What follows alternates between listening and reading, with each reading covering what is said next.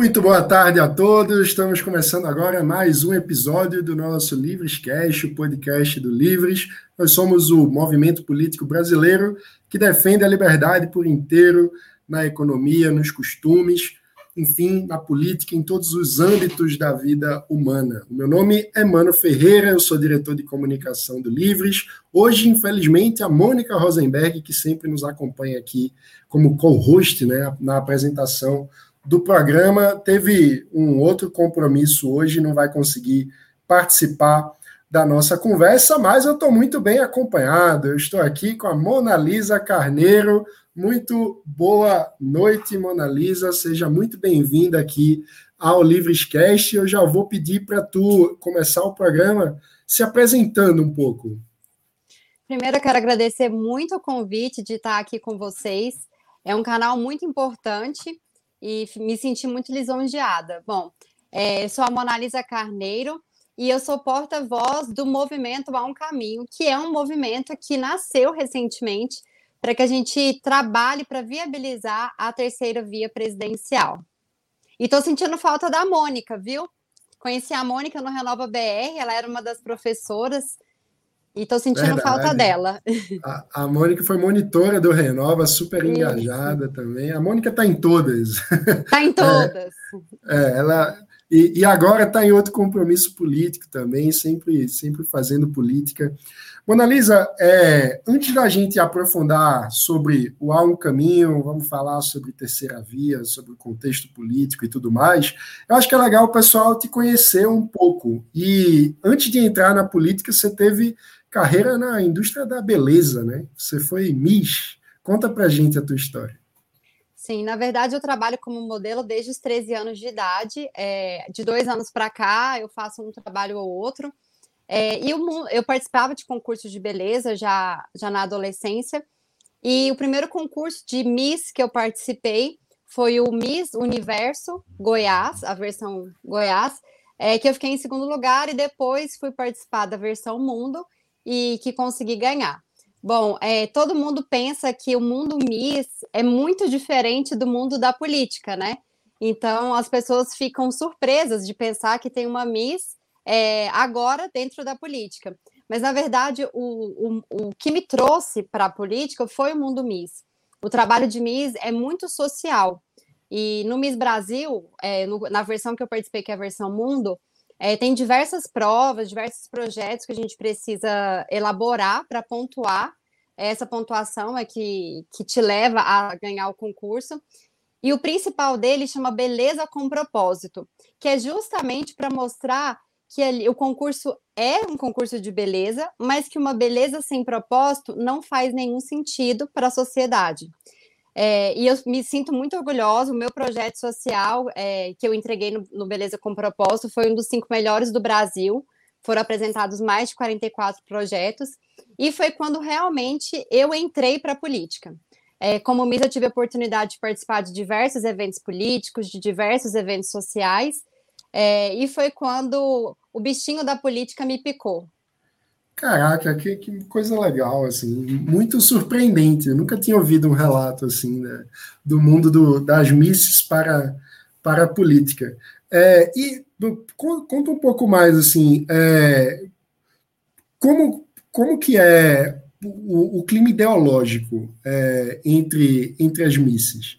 Existe uma tendência assim, a Miss é mais de esquerda, é mais de direita, é mais liberal? Faz sentido pensar uma coisa assim? Ou é muito diverso? É muito diverso e, assim, pelo menos nos concursos que eu participei, a gente não, não conversava muito sobre ideologia política. É, eu sempre gostei muito de política. O meu pai ele é marqueteiro político, então sempre tive a política muito presente, mas jamais imaginei que um dia fosse fazer o que eu faço hoje. Eu brinco assim, eu gostava de política do sofá da minha casa, que é muito diferente de, de trabalhar na política. Mas assim, não tinha muito essas conversas, não, sabe?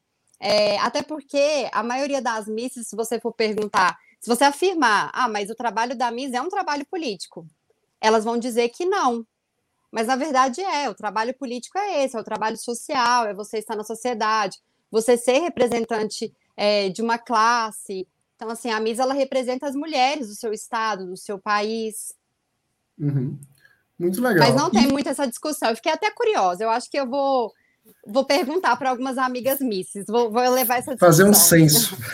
Isso.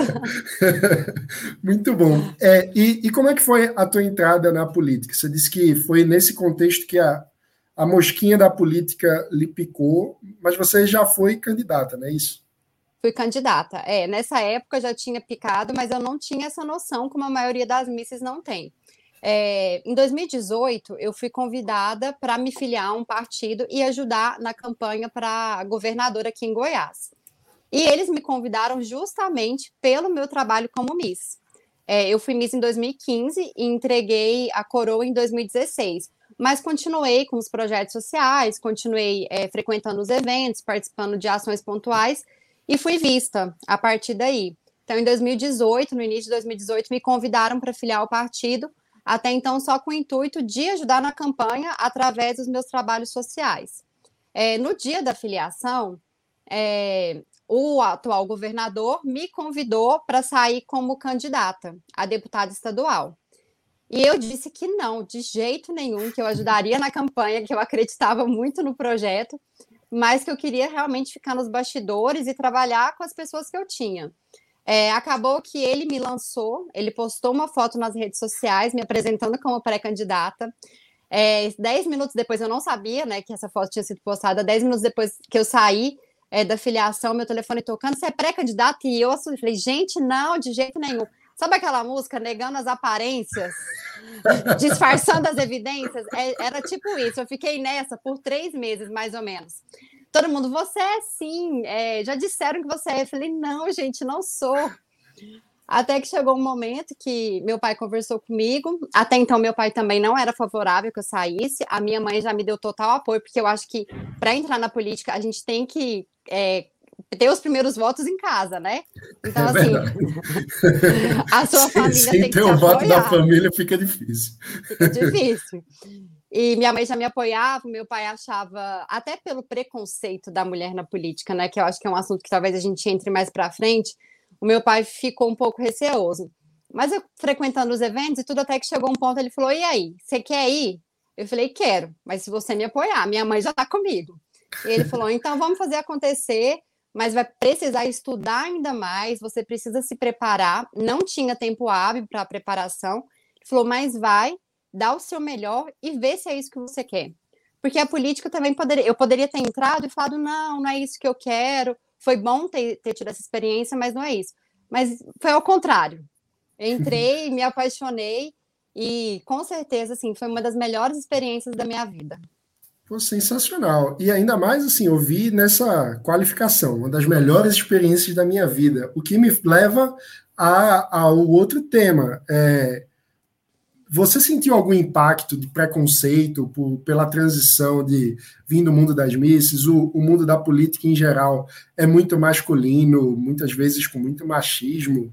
É, como que é fazer essa transição? Você sentiu é, um clima aberto para você ou sentiu, enfim, preconceito no meio? Então, eu não digo nem preconceito, mas é, aqui em Goiás, principalmente, eu acho que tem alguns estados que já têm mais mulheres, que já tem um público feminino mais ativo. Aqui em Goiás, é, nós estamos caminhando ainda para ter mais mulheres. Então, os primeiros eventos que eu fui, é, eu sentia que as pessoas não me enxergavam. É como se eu não tivesse, as pessoas não enxergavam em mim uma capacidade de ser candidata. Elas enxergavam a capacidade é, de estar ali fazendo campanha, pedindo voto, mas não para ser candidata. Então, assim, é, no primeiro evento, uma história, assim, no primeiro evento que, que eu participei, eu ainda não me assumia como pré-candidata, mas já estava participando. É, eu cheguei bem mais cedo para ver como é que funcionava, nunca tinha ido num, num evento de, de pré-campanha. E aí o pessoal foi chegando, cumprimentava todo mundo que estava ao meu lado e passava por mim direto. E na minha cabeça eu falei, gente, essas pessoas são muito mal educadas. Como assim elas não estão me cumprimentando? E aí eu tive a oportunidade de falar nesse evento. Depois que eu falei, essas pessoas que passaram direto por mim vieram me cumprimentar.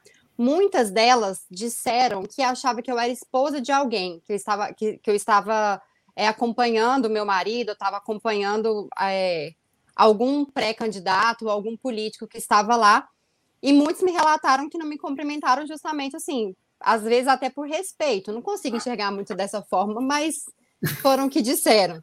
E ainda hoje, é, muitas vezes eu escuto umas piadinhas assim. Nossa, principalmente pelo trabalho social, né? Você daria uma excelente primeira dama. E o que eu sempre respondo é sim, daria uma excelente primeira dama, porque o trabalho social de uma primeira dama ativa é maravilhoso, ela ajuda muito é, o governador, o presidente, o prefeito. Porém, eu também vou ser uma excelente deputada, vereadora ou política. Então, assim, não desmerecendo de forma alguma o trabalho da primeira-dama, mas por quê? Por que não? É, porque eu não posso ser. Eu não falo a prefeita porque não é meu sonho executivo, mas porque as pessoas é, não conseguem me enxergar como uma deputada, por exemplo.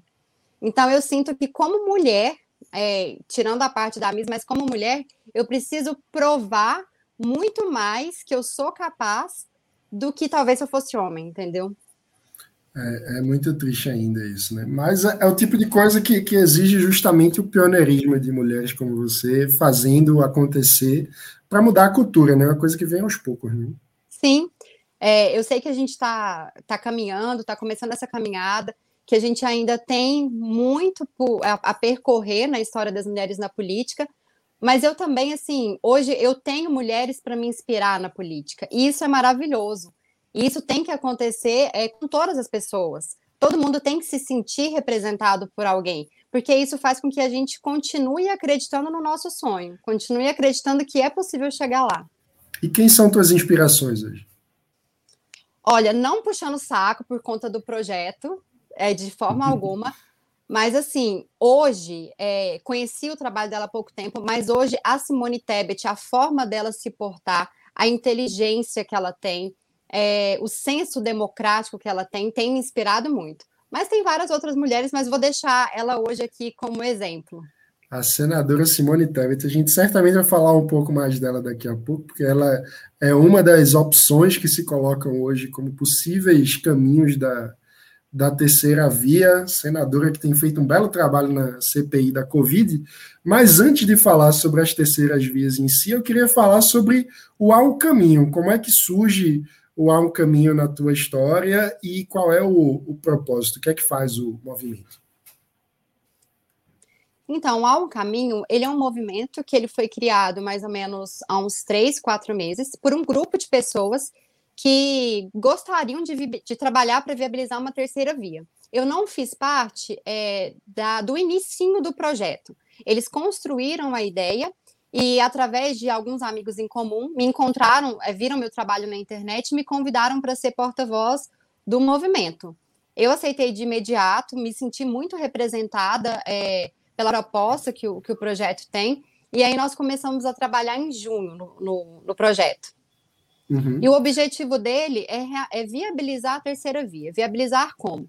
A gente precisa, primeiro, mostrar os prejuízos de continuar com Bolsonaro no poder, o que ele causa para o, para, é, o Brasil, para a economia, esse desgaste político que continua alimentando uma crise econômica. E a gente também precisa mostrar o, é, o prejuízo que é ter o Lula de volta e que a gente tem outras opções. Então, o nosso trabalho hoje ele está dentro desses pilares, que é mostrar os prejuízos de Lula e Bolsonaro e, ao mesmo tempo, informar a população de quais opções nós temos. Hoje nós temos muitas opções. Depois a gente também vai falar um pouco sobre isso. É, mas é isso, é informar, porque quando a gente chegar ali em 2022, as pessoas elas vão conhecer quem são os candidatos que nós temos, qual o trabalho deles, qual a história deles, qual a proposta. Muito bom. Acho que deu uma travadinha no vídeo. Voltou. É, Voltou? Voltou. Então, vamos, vamos seguir essa trilha que você deu. Vamos de, primeiro dizer, então, por que, que o Bolsonaro. Opa, acho que. Será que eu estou travado? Pessoal, vocês estão ouvindo por aí?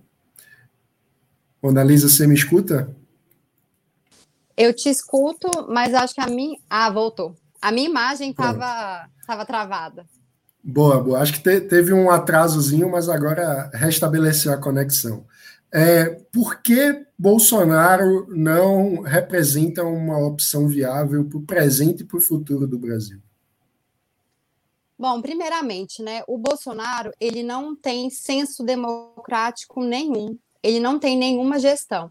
Então vamos falar de um assunto que está muito atual. Toda crise política que ele vem causando através das suas falas, das, dos seus ataques às, às instituições, faz o que? Piora a nossa crise econômica. A gente já teria uma crise econômica por conta da pandemia. O Brasil também já vivia um, um problema, já vive um, um problema econômico há mais de 10 anos mas a gente ainda enxergava solução para sair. Veio a pandemia que, obviamente, atrasaria um pouco a nossa economia. Só que a gente estava começando a crescer. E eu acredito que se a gente não tivesse vivendo uma crise política tão grande, a nossa economia teria conseguido já dar uma retomada. A gente teria uma, perspe uma perspectiva melhor para 2022. Mas, infelizmente, enquanto a gente estiver vivendo uma crise política, a gente não vai conseguir desenvolver a nossa economia. E a economia está ligada também com o desenvolvimento social, com, com todas as áreas do, do Brasil. Então, assim, é, tem vários prejuízos. Mas atualmente o que a gente pode falar é isso. Enquanto a gente, enquanto o Bolsonaro continuar no, no poder, infelizmente, a gente não tem perspectiva para melhorar nossa economia, para baixar essa inflação, para é, é, o dólar parar de subir, infelizmente é muito triste, né? Porque a gente tem tantos desafios sociais reais, concretos, que a população sofre na pele, problema do preço da luz, agora a gente pode vir a ter um apagão, né? Uma coisa que está iminente. Se a economia tivesse decolando do jeito que está a situação energética, a gente ia, ia ter tido um, um, um problema mais grave de desabastecimento de, de energia, gasolina estourando, a inflação. Crise hídrica. É uma confusão Problema danada. ambiental, assim. Sem falar dos efeitos da pandemia na educação, com escolas fechadas há tanto tempo, o problema de evasão escolar, que é uma coisa seríssima, que vai comprometer as gerações que vão chegar no mercado de trabalho, vai comprometer a produtividade, e são tantos problemas tão sérios que a gente devia estar discutindo e tratando como país, e Bolsonaro parece que fica inventando problema onde não, não devia existir, né? Fica colocando é, um enfrentamento com o Supremo que não interessa a ninguém, fica criando cortina de fumaça, fazendo desfile com tanque de guerra esfumaçado na frente da, da Praça dos Três Poderes, é, é muito triste isso que a gente está vivendo. E a outra opção que está dominando as pesquisas também é bem complicada em termos de futuro, né? Como é que você enxerga a Lula como candidato? Cara, eu não, eu não consigo entender como que ele ainda se, como ele ainda está aparecendo como uma opção para a gente. É, o Lula ele trouxe diversos problemas para a economia do nosso país também.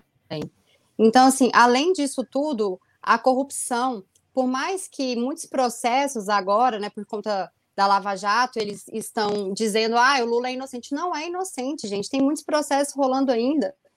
E, na verdade, assim, ele não é uma opção. Eu não quero falar que, nossa, eu vou ter que votar num ex-presidiário para salvar a democracia. Isso não é salvar a democracia, isso não é salvar o Brasil.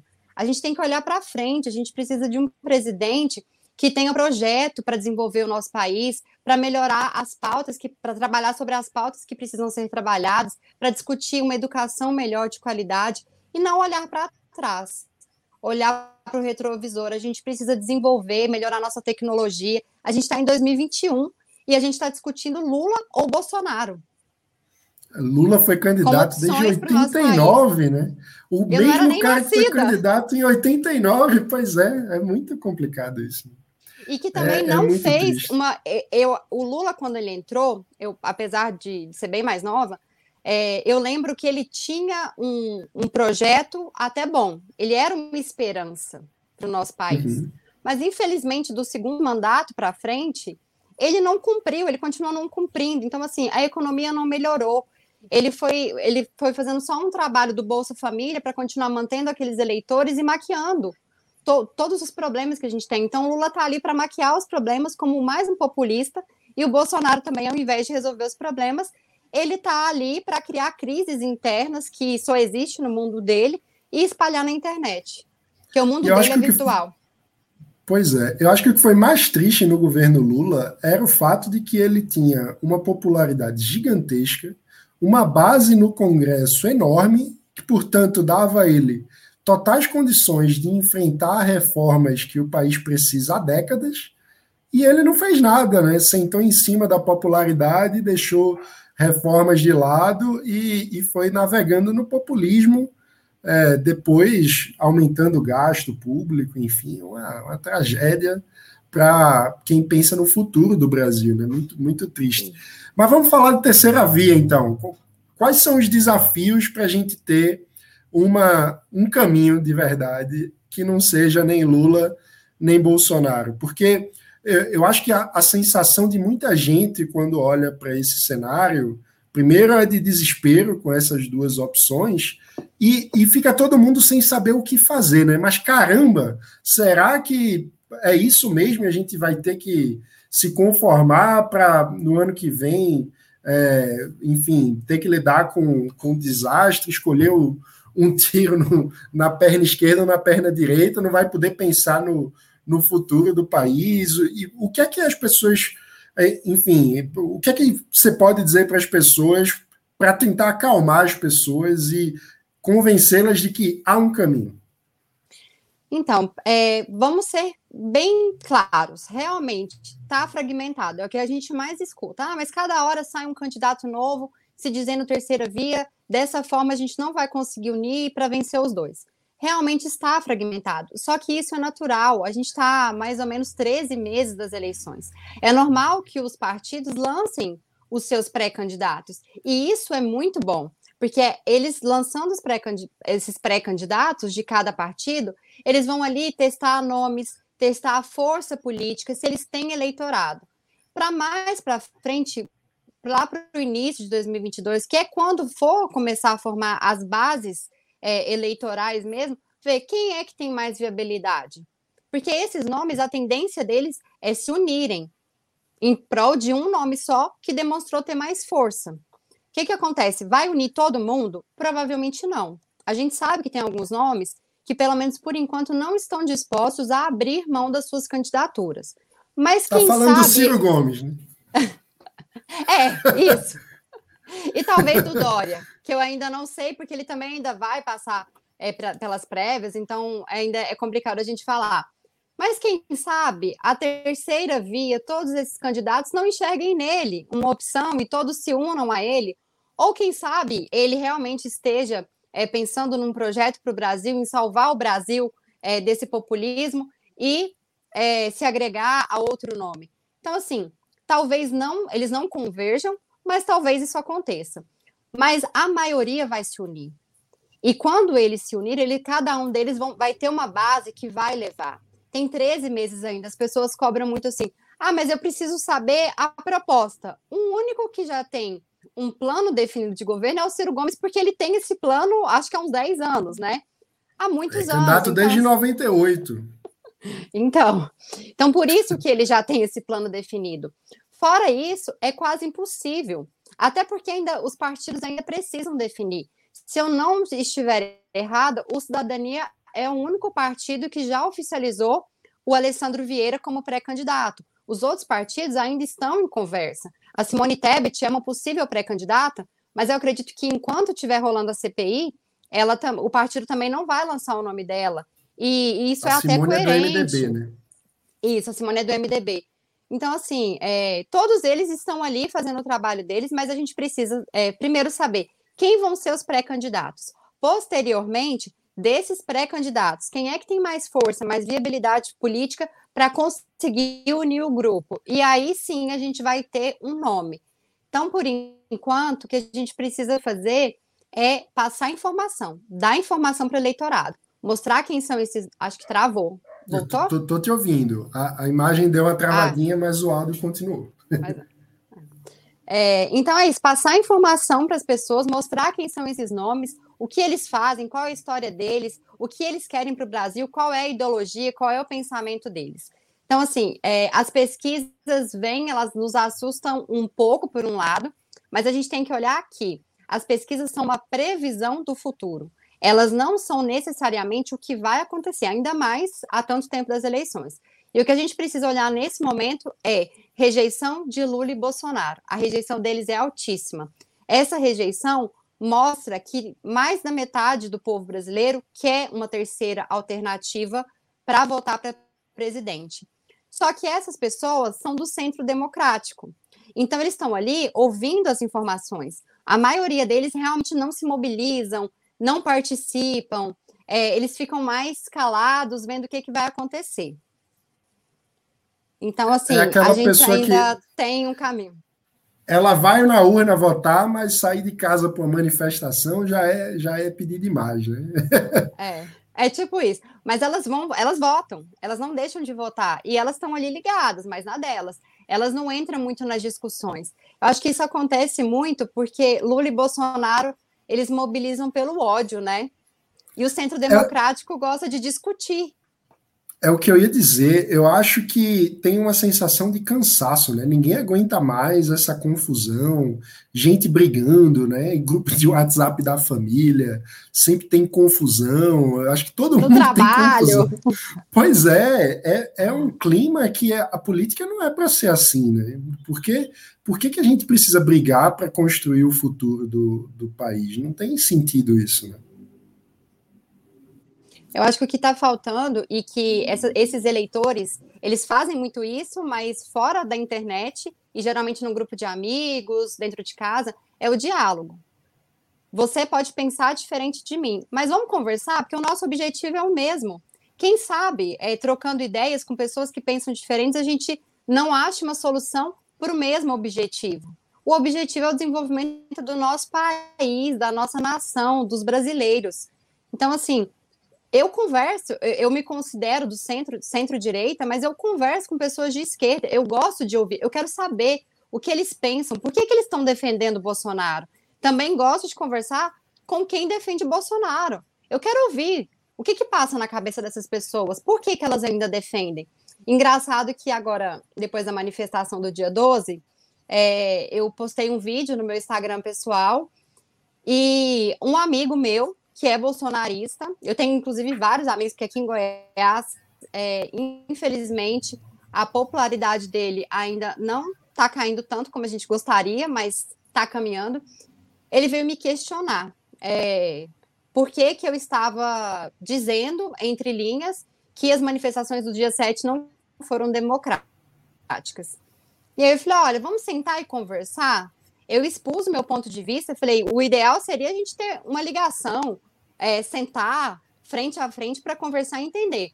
Mas já que você quer fazer isso aqui através dos comentários, eu quero entender. Dei todos os meus pontos de vista, expliquei todos os detalhes da economia, e aí eu falei, mas agora eu quero te ouvir. Por que, que você acredita que dia 7 foi um ato democrático em prol de pautas importantes para o país e não para defender o presidente? Porque ali eu não vi defesa da educação, da economia, nada disso. E aí, quando ele me respondeu, ele simplesmente quer a mesma coisa que eu. Só que ele acredita que o salvador da pátria é o Bolsonaro. E a gente sabe que não é. A gente não tem político salvador da pátria, a gente não tem político super-herói. Mas quando a gente senta e conversa, a gente entende que essas pessoas estão carentes. E elas. Acho que travou meu áudio agora. Tô, tô, te ouvindo, tô te ouvindo. A, a, gente entende que as pessoas estão carentes e elas. Não tá me ouvindo? Alô? Vamos tentar resolver o probleminha técnico da Mona Lisa. É, talvez. Será que tá Voltou? ouvindo? Eu te escuto. Eu não sei se você me escuta. Vamos, vamos ver, Oi. talvez. Você está me ouvindo? Acho que não, né? Bem, vamos resolver esse probleminha técnico da Mona Lisa, talvez saindo e entrando de novo, é, a coisa funcione. É, vamos ver, a Mona Lisa vai tentar resolver o probleminha técnico e a gente retoma a conversa daqui a pouquinho. Muito bom papo com a Mona Lisa, porta-voz do movimento Há um Caminho. A gente está conversando aqui sobre os desafios para uma terceira via, os problemas da polarização, o ódio na política, como, como superar essa situação em que as pessoas ficam brigando por política no lugar de conseguirem conversar. Eu acho que uma coisa fundamental nesse sentido é a gente conseguir é, discutir ideias, né, no lugar de qualificar pessoas. A gente fica quando a gente passa para a rotulação das pessoas, quando a gente chama alguém, ah, bolsominion, ah, petista, ah, corrupto, ah, é, enfim, baba, baba ovo de político, quando a gente só rotula a pessoa, a gente acaba afastando, né? Vira uma coisa mais agressiva e é muito importante que a gente consiga conversar com as pessoas de fato sobre ideias. Né? Mona Lisa, você consegue nos ouvir agora? Só, só que está no mudo o seu microfone. Agora sim. Agora estamos de volta. Eu estava falando aqui, você estava explicando como, enfim, as pessoas acabam. Muitas vezes as pessoas querem a mesma coisa, só que acabam se iludindo com um político como se ele fosse um salvador da pátria. Né? E aí, uma coisa que eu estava refletindo aqui é que eu acho que é muito importante que a gente, que, enfim, é, é parte do centro democrático, que a gente contribua com a mudança do clima político, tentando discutir ideias, né, no lugar de, de rotular as pessoas. Né? Porque quando a gente simplesmente reage chamando, ah, isso é coisa de bolsominion, isso é coisa de petista, isso é coisa de sei lá o quê, quando a gente fica classificando a pessoa no lugar de tentar entender o que, qual é a ideia dela e discutir o mérito da ideia, a gente acaba entrando numa coisa meio agressiva, né? E acaba é, afastando as pessoas no lugar de, de aproximar da, da, convergência possível, porque no fim todo mundo quer viver num país melhor, né? Sim, é justamente isso. E nesse diálogo, é, se a gente faz, ah, eu poderia parar de seguir, poderia bloquear, poderia entrar na onda de brigar, só que aí eu vou estar agindo como eles, eu vou estar sendo um espelho. E aí não faz sentido nenhum eu dizer que faço parte do centro democrático, que quero um presidente é, que tenha diálogo, que, que, que consiga dialogar com todo mundo, e aí se eu faço a mesma coisa que os bolsonaristas, um exemplo, fazem, ou, os que, ou que os petistas fazem. Então, eu prefiro partir para o diálogo e para tentar entender o que a outra pessoa está sentindo, o que a outra pessoa é, tá, tá querendo para o Brasil. É quase um trabalho de psicologia, né? Exatamente. E no fim das contas são relações humanas, né? É, pô, a gente precisa se entender. Eu, eu, lembro do o Marco Maciel dizia que na democracia estamos todos condenados a nos entender. Se, se a gente quer viver numa democracia, é, a gente tem que dar um jeito de se entender, né? E para se entender, a gente tem que focar no que importa, é, encontrar os pontos de convergência naquilo que, que a gente discorda. E, e, eu acho, no fim das contas, que isso é, é um pouco do próprio espírito central da democracia, né? que é reconhecer no outro que discorda da gente a legitimidade da existência, né? Que ele é tão legítimo quanto a gente, que ele pode ter uma opinião diferente, mas ele está querendo o bem, assim como a gente também quer o bem. Então vamos tentar ver o que é que, na ideia de cada um, a gente pode aproveitar de melhor para fazer o país avançar, né? Eu acho que passa muito por uma postura assim. E eu espero que os diversos candidatos do Centro Democrático tenham essa, essa postura para que possam construir uma convergência e fazer um projeto que seja não um projeto individual, mas um projeto de país, né, mano? Isso mesmo. É, eles têm que, têm que ter essa convergência, têm que conversar e o objetivo de todo mundo, no final das contas, é o mesmo. A não ser de alguns poucos que estão ali para é, desenvolver um projeto de poder pessoal, de enriquecimento ilícito, a maioria está ali querendo é, o, o objetivo do Brasil, que é melhorar a educação, quer ter um país melhor para se viver, quer conseguir dar mais poder aquisitivo para as pessoas, para que as pessoas consigam depender cada vez mais do Estado e, sejam, e serem mais autossuficientes. Então, o objetivo é esse, é cuidar dos brasileiros. e que cada um possa ser dono da própria vida, né? Perseguir os seus sonhos. Todo mundo tem Sim. sonhos, todo mundo tem amores, sentimentos e desejos e, e vontades e coisas para fazer na vida. E a gente precisa construir um país que dê espaço para que as pessoas possam desenvolver a sua potencialidade, fazer aquilo que sonham na vida e serem felizes no fim das contas, né? No fim das contas, é isso.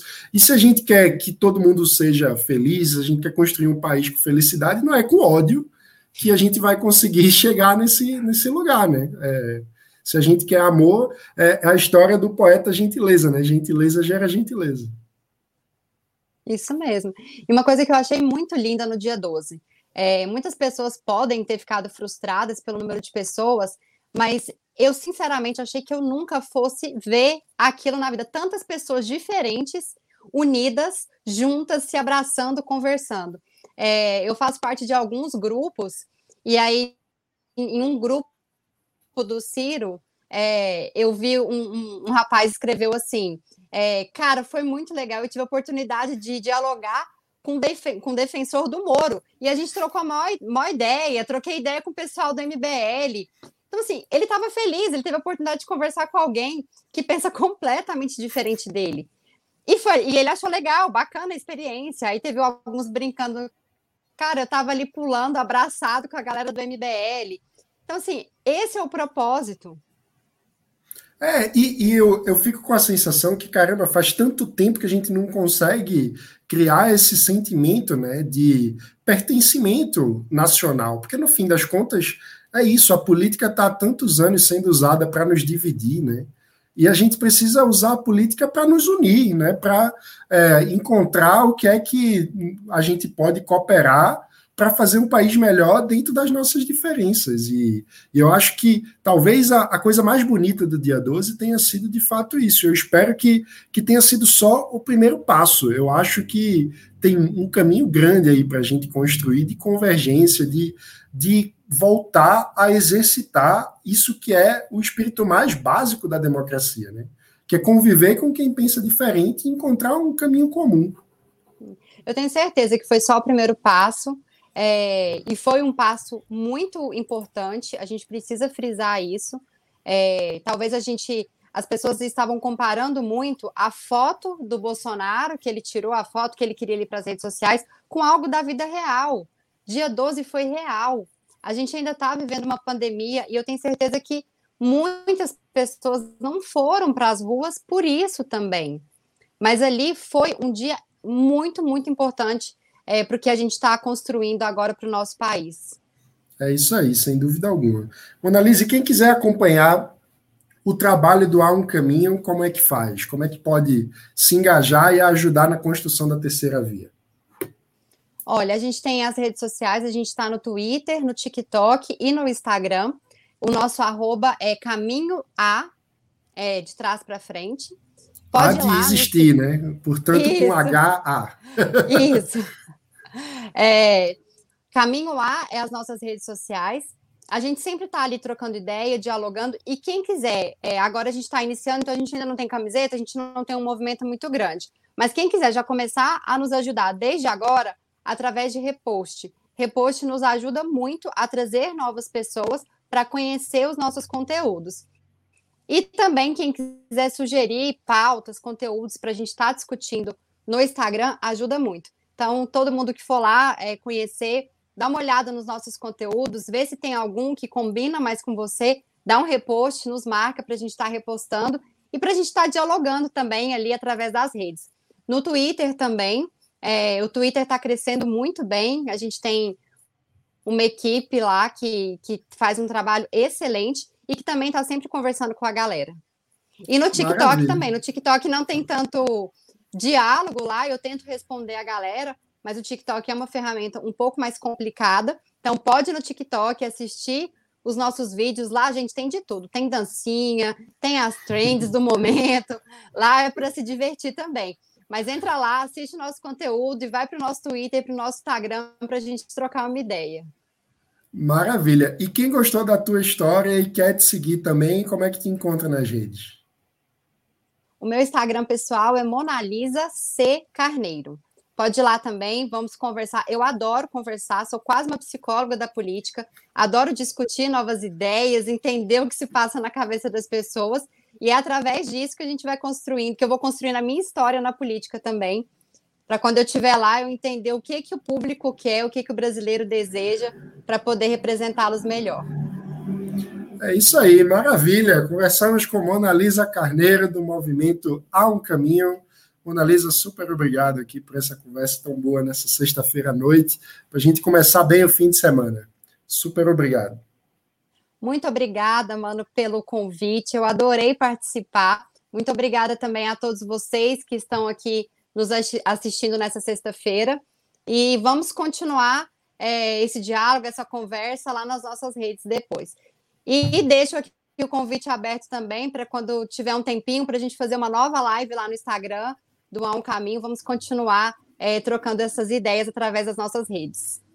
Maravilha, com certeza a porta está sempre aberta, já se sinta em casa, que o, o propósito de construir um Brasil melhor, com, com a capacidade de convergir, de defender a democracia, é um valor fundamental aqui no Livres, então conte com a gente para o que der e vier, porque vamos construir um caminho possível para um Brasil mais livre, próspero, justo, enfim, um Brasil mais feliz.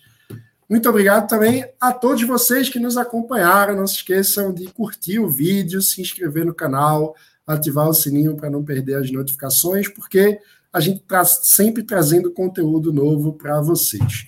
Muito obrigado a todos e até a próxima. Até, gente.